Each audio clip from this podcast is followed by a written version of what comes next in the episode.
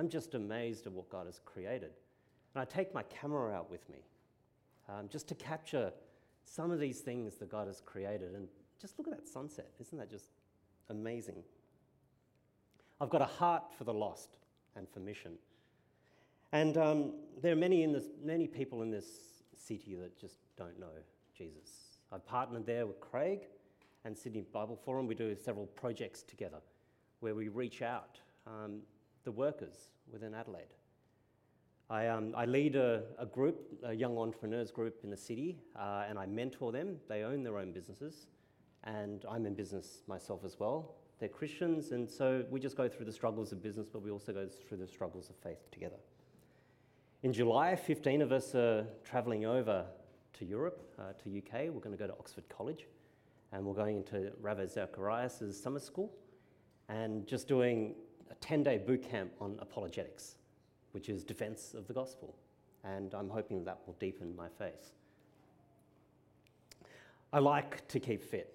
Um, I've got such an urgency to life. There's so much to be done, particularly for God's work. I can't do that if I'm not healthy. So the things that I can control, nutrition and fitness, I put some effort in, in those things. And rowing, you know, it's just something new that I've tried I'm cycling a lot as well, uh, all the usual gym stuff and things like that as well. My mentor there, Ken, um, you know, I've got this heart for mission, but I'm, a, I'm highly allergic to higher education.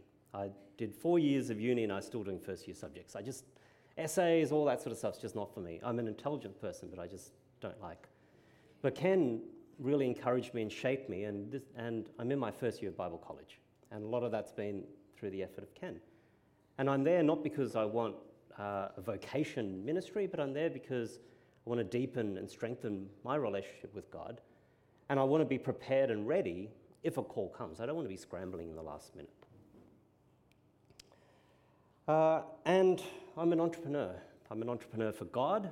I like to do experiments. I like to do things that are different. And on Christmas Day, um, pulled together a little bit of a Christmas Day experiment. So uh, there's some other evangelists around the city that have a heart for the lost. So we got together, we, uh, we hired out the State Library on Christmas Day, um, the ground floor, and opened up the cafe that was there.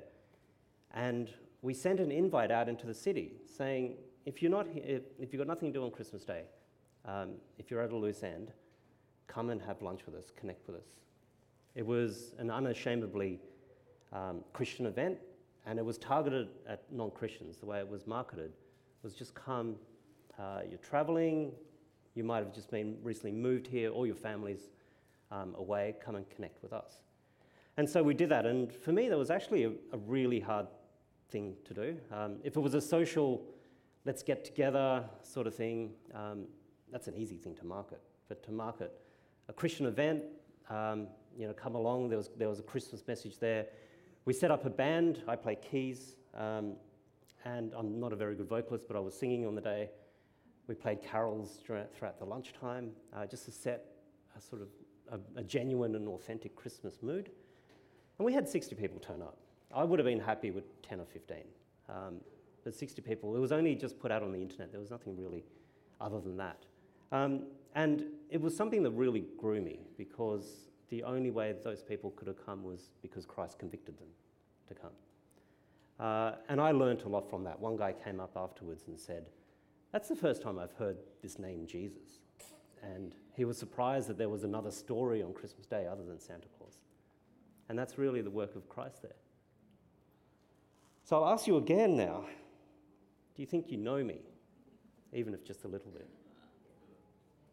So there's something different in the way I shared between those two.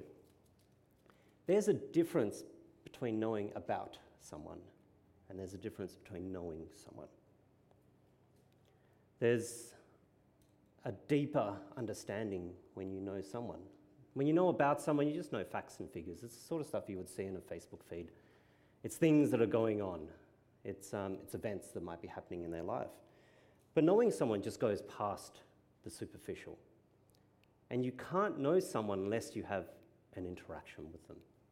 Uh, you can read all of that stuff about me, but you're not going to get my heart. You're not going to really understand um, the why, I guess, behind some of the things I do. And it's only because I'm here and sharing that, and you're seeing my energy and you're seeing uh, my interaction that you can really understand and know me. And friends, there are heaps of people in the city that know about Jesus, but they don't know Jesus. And there are heaps of people that just don't even know about Jesus. And I'm going to share with you today, um, given Easter is coming up and I've got a heart for missions and I've got a heart for the lost, I'm just going to share with you um, about an encounter with Jesus. And something, I mean, I'm in first year Bible college, so the very first thing they teach you is everything's got to start with the same letter. So today is our E day. For Easter, I've only got two points in my message today as we go through John. Engaging with people for an encounter with Christ.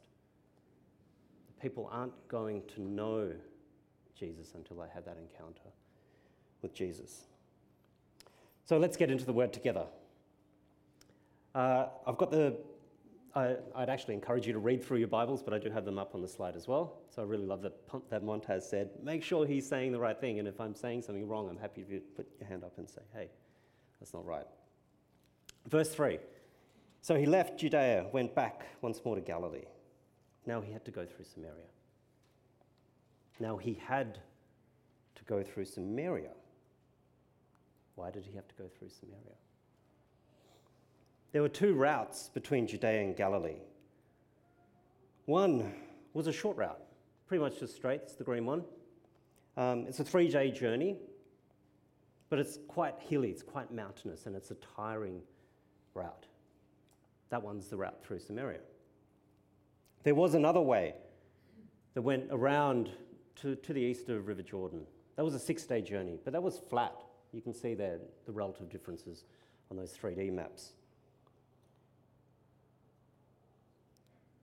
Was Jesus, did he have to go through Samaria because he was in a rush?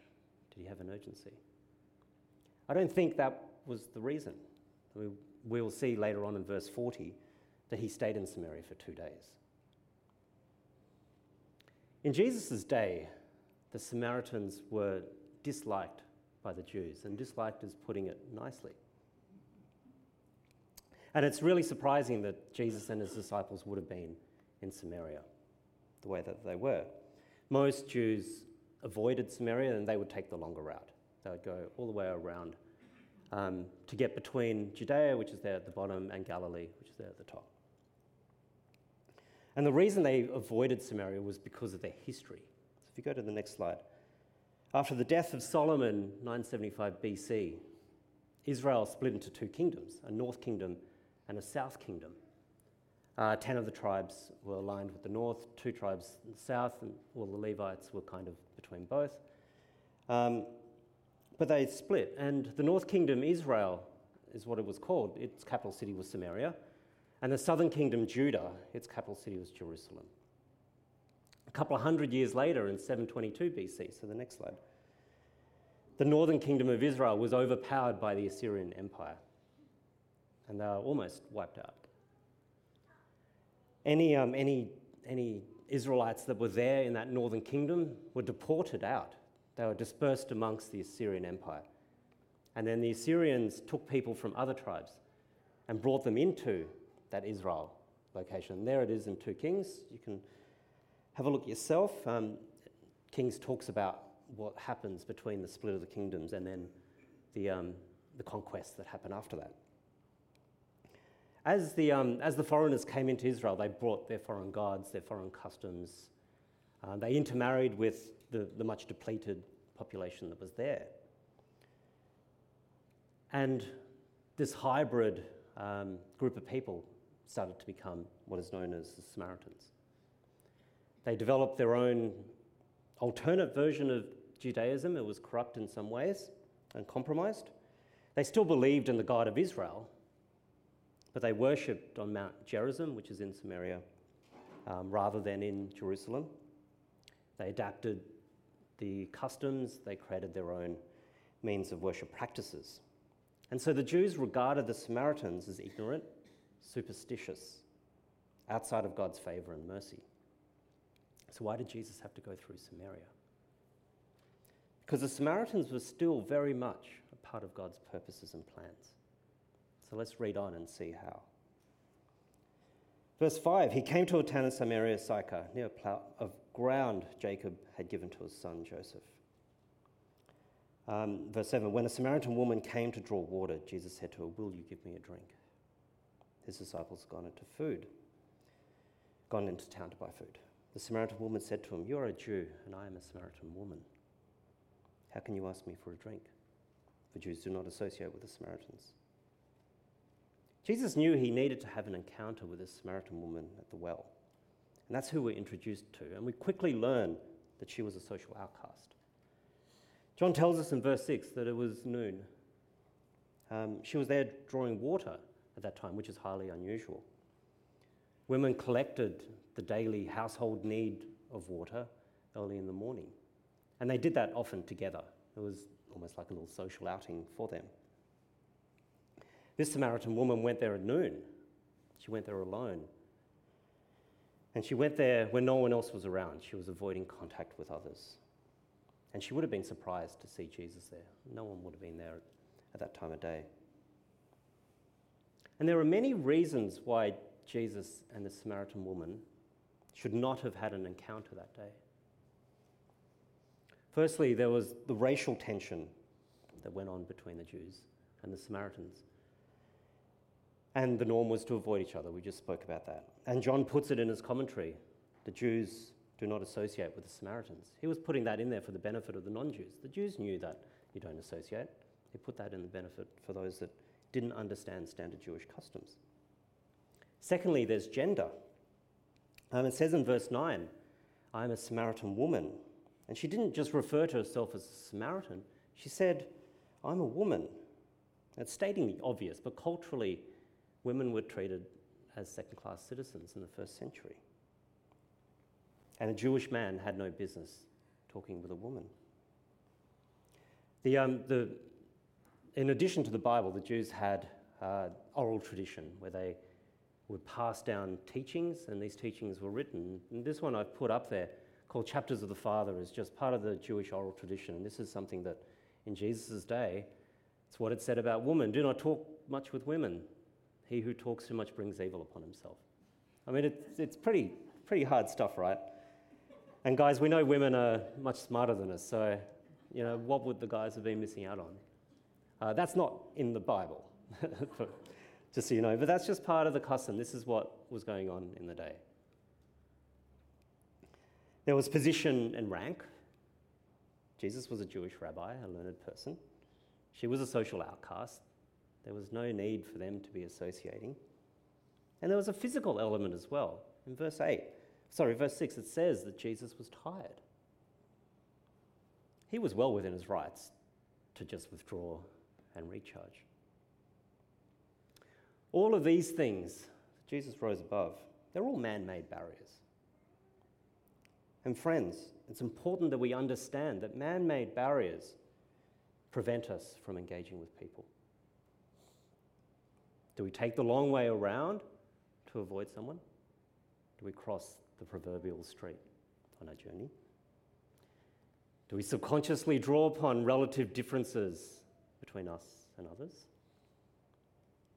Do we close the shutters and say, I'm too tired, I don't feel like it? Are man made barriers preventing us from engaging with people who need an encounter with Christ? I spoke earlier about my heart for mission, and for the longest time, I was convinced that I simply did not have the personality for it. Deep down, if you actually really, really, really know me, I'm quite a shy person and I'm deeply introverted. And for most of my adult life, I avoided people. For missions work, it involves people. Um, I could have ignored the call of my heart and pointed to my sheltered upbringing and come up with, throw my hands up in the air and saying, this is all too awkward. But missions work, it involves people. And I had a barrier that I had to overcome. Surrendered to the call that was on my heart for missions work. And I took a strategic look at my weaknesses and said, I need to do something about this. And I trusted God to do the rest because He can transform people and hearts. Many years ago, when I moved to Adelaide, I, um, I bought into a cafe in the city. And I said to myself, you can't talk to people about God if you can't talk to people. So every day, as hundreds of new faces shuffle through the cafe, I would use that as an opportunity to start talking to people, to grow myself. What did I have to lose? Now, um, you know, if you had to watch those first couple of months, they were very awkward conversations, a lot of silence, and some of them might have been even meme worthy. But you put yourself out there enough, and you can overcome these things. Um, and you know, I learned how to interact and how to chat with people, and it's actually a really enjoyable thing, and I don't know why I was so worried about it all my life. Missions work involves people, and there are barriers that prevent us from engaging with people. And we can see Jesus didn't let such things get in the way. The Samaritans were rejected by the Jewish people, but Jesus was not offended by them. There's another passage in John 8, it'll be on the screen, where it says, The Jews answered him, Aren't we right in saying that you are a Samaritan and demon possessed? Jesus responded, I am not possessed by a demon, but I honor my Father, and you dishonor me. Jesus here is being accused of two things being a Samaritan and being demon possessed. How does Jesus respond? He responds to the demon possessed thing. He didn't take offense to the Samaritan point, he didn't feel that that needed to be addressed. It wasn't an offense to him, and he didn't allow, in this instance, Samaria to be a barrier. This woman was rejected by her own people. She was unclean. She would have been considered ceremoniously unclean. So for him to say, Can I have a drink? Jesus would have become unclean as a result of sharing the same vessel. But Jesus still reached out to her. And although a woman, we see time and time again that Jesus had a positive attitude about women and he went past the cultural norms. He didn't limit a woman's identity to the physical, but he engaged with them with uprightness and with respect. Plus, they were just in an ordinary location. They weren't in a temple where someone was seeking anything. It was just people going around their day, their day-to-day duties, and Jesus met this woman simply where she was at. He approaches the Samaritan woman, asking, Will you give me a drink? Jesus was quite resourceful. I'm sure he could have figured out how to get his own drink. The disciples were off getting food. They would have been back shortly, and no doubt they would have had water with them. And this wasn't about being served by someone. We've seen in Mark chapter 10 that the Son of Man did not come to be served, but to serve. He had his priorities straight. We also see a bit later on in verse 31, the disciples urged him, Rabbi, eat something. And he said to them, I have food to eat that you know nothing about. His disciples said to each other, Could someone have brought him food? And Jesus said, My food is to do the will of him who sent me. Jesus had his priorities right. Food, drink, they were secondary concerns. His priority was doing God's work. And he asked for a drink not because he wanted a drink, to start a conversation. Because that's how you engage with people. If we read on verse 9, the Samaritan woman said, You are a Jew, I am Samaritan woman. How can you ask me for a drink? Jesus answered, If you knew the gift of God and who it is that asks you for a drink, you would have asked him, and he would have given you living water. Jesus gave a spiritual answer his reference, living water, was the Holy Spirit. In John 7, chapter 37, on the greatest day of the festival, Jesus stood and said in a loud voice, Let anyone who is thirsty come to me and drink. Whoever believes in me, as the Spirit said, rivers of living water will flow within them. By this he meant the Spirit. Jesus gave a spiritual answer to this woman. But spiritual blindness gets in the way of understanding. And we see that in the woman's reply in verse 11 Sir, you have nothing to draw with, and the well is deep. Where can you get this living water? When engaging in conversation with people, especially about spiritual matters, There's a tendency to only see the physical and to be blind to the spiritual. Have you ever had a conversation with someone about Jesus? Only to be asked, How did the dinosaurs get on the ark? You know, this woman's answer was in the physical realm. Rain fell in Israel only a couple of months of the year. People survived on stagnant water that was either stored or drawn from a well. Living water referred to fresh water that was either from rain or from a flowing stream. That's why it was called living water. It was also in contrast to the sea and the Dead Sea, which might look refreshing but was actually quite harmful and resulted in barrenness of the lands around them. She was thinking he was talking about this living water. In verse 13, Jesus addresses her physical concern and he gently guides her to what is important. Everyone who drinks this water will be thirsty again. Whoever drinks the water that I give them will never thirst. Indeed, the water I give them will be a spring of water welling up to eternal life. And the woman said, Sir, give me this water so I won't get thirsty and having to keep coming here to draw water. This woman, rejected by the Jewish people, rejected by her own people, rejected by five husbands, we'll read shortly, carrying shame around her every day of her life. This woman who came to the well alone in the middle of the night, sorry, middle of the day, she was weary.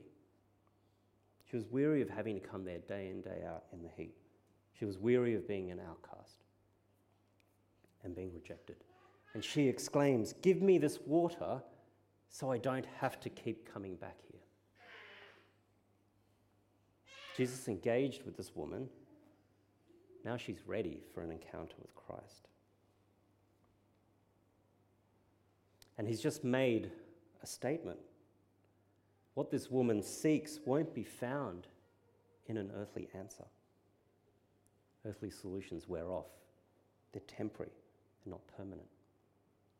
Drinking this earthly water it's just a short fix. You'll get thirsty again. He expands her world and he starts to show her who he is. She's about to meet who, about to learn about who Jesus is. The solution's found through Jesus. It's an eternal solution, but there's a barrier that's preventing her from being able to drink that water.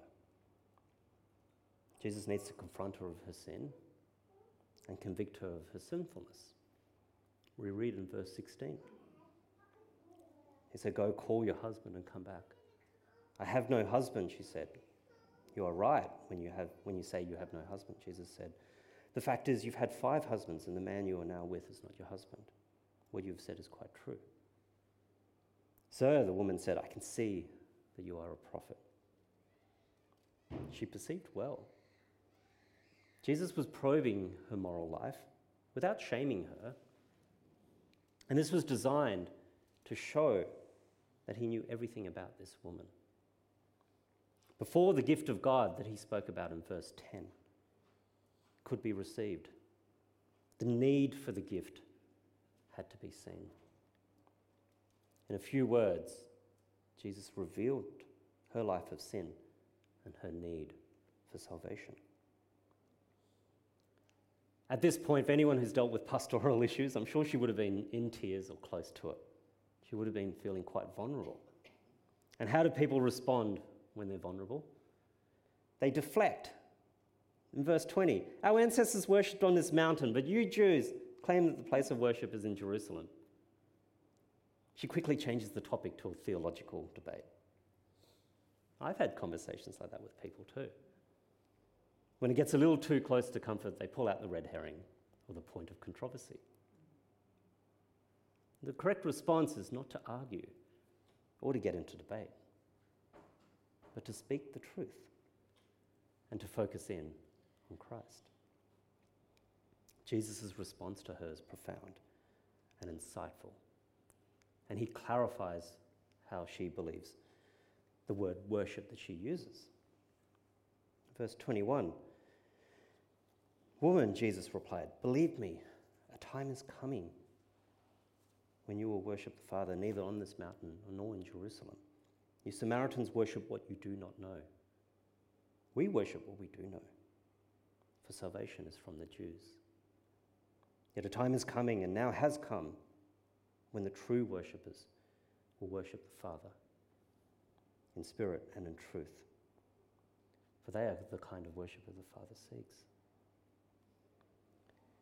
You Samaritans worship what you do not know. Because of the history of Samaria and the intermixing of the faiths, the Samaritan religion was confused and in error. The Samaritans had rejected the Old Testament, except for the first five books, the Pentateuch. They accepted that a Messiah would come, but it wouldn't be from the line of David, because they'd rejected those passages. They were looking for a Messiah that was like Moses, and this Messiah would come from Samaria. And Jesus was pointing out salvation will come from the Jews. He didn't mean that all the Jews will be saved, but he was saying salvation, this Messiah is going to come from someone that's Jewish. The time is coming and has now come. Jesus is saying the time is now. The gift of God is here. He's referring to his coming death, which will usher in this new era of worship that he speaks about. The physical location of this worship won't matter. No place is going to be any holier than any other, and God's not going to be confined. How one worships is going to be a lot more important than where one worships. There's going to be a new kind of worship, one that's a lot closer than any other worship. It's the worship that God seeks, and He's talking about an attitude of the heart, based on religious practice. True worshippers will realize that the truth that Jesus is the one and only way, and it's the only way to God. And true worshippers will be in relationship with Jesus. We read in John 14 21 Whoever has my commands and keeps them is the one who loves me. The one who loves me will be loved by my Father, and I too will love them and show myself to them. Friends, you can know a lot of things about Jesus, but to really know Jesus is to have a relationship with him to love Him and to have Him love you. Genuine worship, the worship that God seeks, is only possible when there is this relationship. And Jesus is about to reveal exactly who He is to this woman. There in verse 25. The woman said, I know the Messiah, called Christ, is coming. When he comes, he will explain everything to us. And Jesus declared, I am the one. Speaking to you, I am He. Jesus declared, He is the Messiah. The Samaritans weren't looking for a conquering Messiah from the line of David, as the Jews were. They were looking for a prophet like Moses. So Jesus could freely reveal this to her without worrying about misunderstandings or getting into political debates and all that sort of stuff as has happened in Judah and over there, he typically called himself the Son of Man. Last week at church, I heard a testimony from a new Christian. Um, somehow, through her academic studies, she was doing a subject that was a theological subject about Jesus. Um, I'm, not, I'm, not, sure how that came to be, but sometime later, when a friend um, engaged with her and spoke to her about Jesus, she came to have an encounter with Jesus and she learnt that Jesus was real. And when she was giving her testimony, she was getting visibly upset. She was saying, Why didn't they teach us at uni that Jesus was real? She knew a lot about Jesus, she needed an encounter with Jesus to know him. And you can see in this interaction with the Samaritan woman, she's intelligent. And she's clearly religious. But her lifestyle was showing that she was spiritually blind. And in the same way that the Samaritan knew about the Messiah, she didn't know the Messiah. but she has now come to know the Messiah. Jesus made no moral judgments on her. He invited her to concentrate on what was the most important aspects, bringing her to an experience of faith and transforming her into a messenger. Once the woman recognized Jesus as the Messiah, what did she do? She ran to tell others. It was an amazing and a remarkable experience for her. She didn't keep it to herself. We read in 28 Leaving her water jar, she ran back to the town and went and said to the people, Come, see a man who told me everything I ever did. Could this be the Messiah? They came out of the town and made their way towards him. She left her jar there. She was no longer consumed about these discussions about waters and wells and rivers and things like that. They were all earthly things now. She ran into town where she engaged with others. This is the same woman who went to the well to avoid people. She went there at noon. But she put aside all the barriers that she had. They were meaningless to her now. You know, the racial barriers, that was still there. How could she go saying to the Samaritans, There's a Messiah here, and he happens to be a Jew? The gender barriers. She would have been seen as an unlikely messenger for such great news.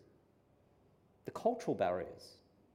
They would have seen, labelled her, and seen her as unclean. But she put those aside. She ran into town, shouting, See a man who told me everything I did. And in her heart, I'm sure she was saying, And he still loves me. The result of her testimony, a citywide revival. They not only took her at her word, they followed her back to the well. We see in verse 39 many of the Samaritans from the town believed in him because of her testimony. And then a bit later on, they said to the woman, We no longer believe just because of what you said. Now we have heard ourselves, and we know that this man really is the Saviour of the world. Woman told the others what she had seen and heard. And because of her testimony, they accepted that Jesus was Christ but they weren't able to know Jesus. They knew about him now. They had to come and see him firsthand to know Jesus. They came to the well to have their encounter with Jesus. Friends, my encouragement for you is to engage with people for an encounter with Christ. How are they going to know Jesus until someone first tells them. Put aside barriers. The message of Jesus is just too great. It's amazing, it's life transforming. Jesus broke through one final barrier for us ever since the fall in Genesis 3 when sin entered the world. Humanity hasn't had an effective relationship with God. Jesus changed all that by dying at the cross for the sins of the world. He bridged the gap that was there between us and God, allowing us to spend an eternity with God. Jesus wants us to have a deep and personal relationship.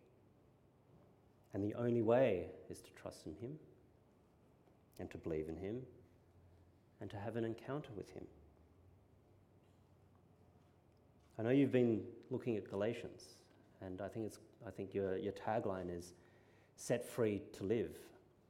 And this woman who daily lived a life of rejection and shame had her life drastically changed by Jesus, carried her shame to the cross. Sin and shame, those things still exist today. The good news is that just as Christ saved her, he's saving us as well. And in closing, before I pray, I'd just like us to just take a moment in our seats in personal prayer. If you're here today and you're not a believer, yeah, I'm happy for you to just sit there for a minute or so. But if you would like to have an encounter with Christ, then use this moment just to say, I want to get to know you, Jesus. Reveal yourself to me. He already knows everything about you and would love to have a relationship with you. But if you are a believer, Psalm 96 asks two things of us. to rejoice and praise day after day, to declare his glory to all the nations. If you're a believer today and you're strong on the rejoicing bit, but could be stronger on the declaring bit, then I encourage you to just ask Jesus for help on that and to provide you with the opportunities to engage with people so that they can have an encounter with Christ. So let's just pray for a moment.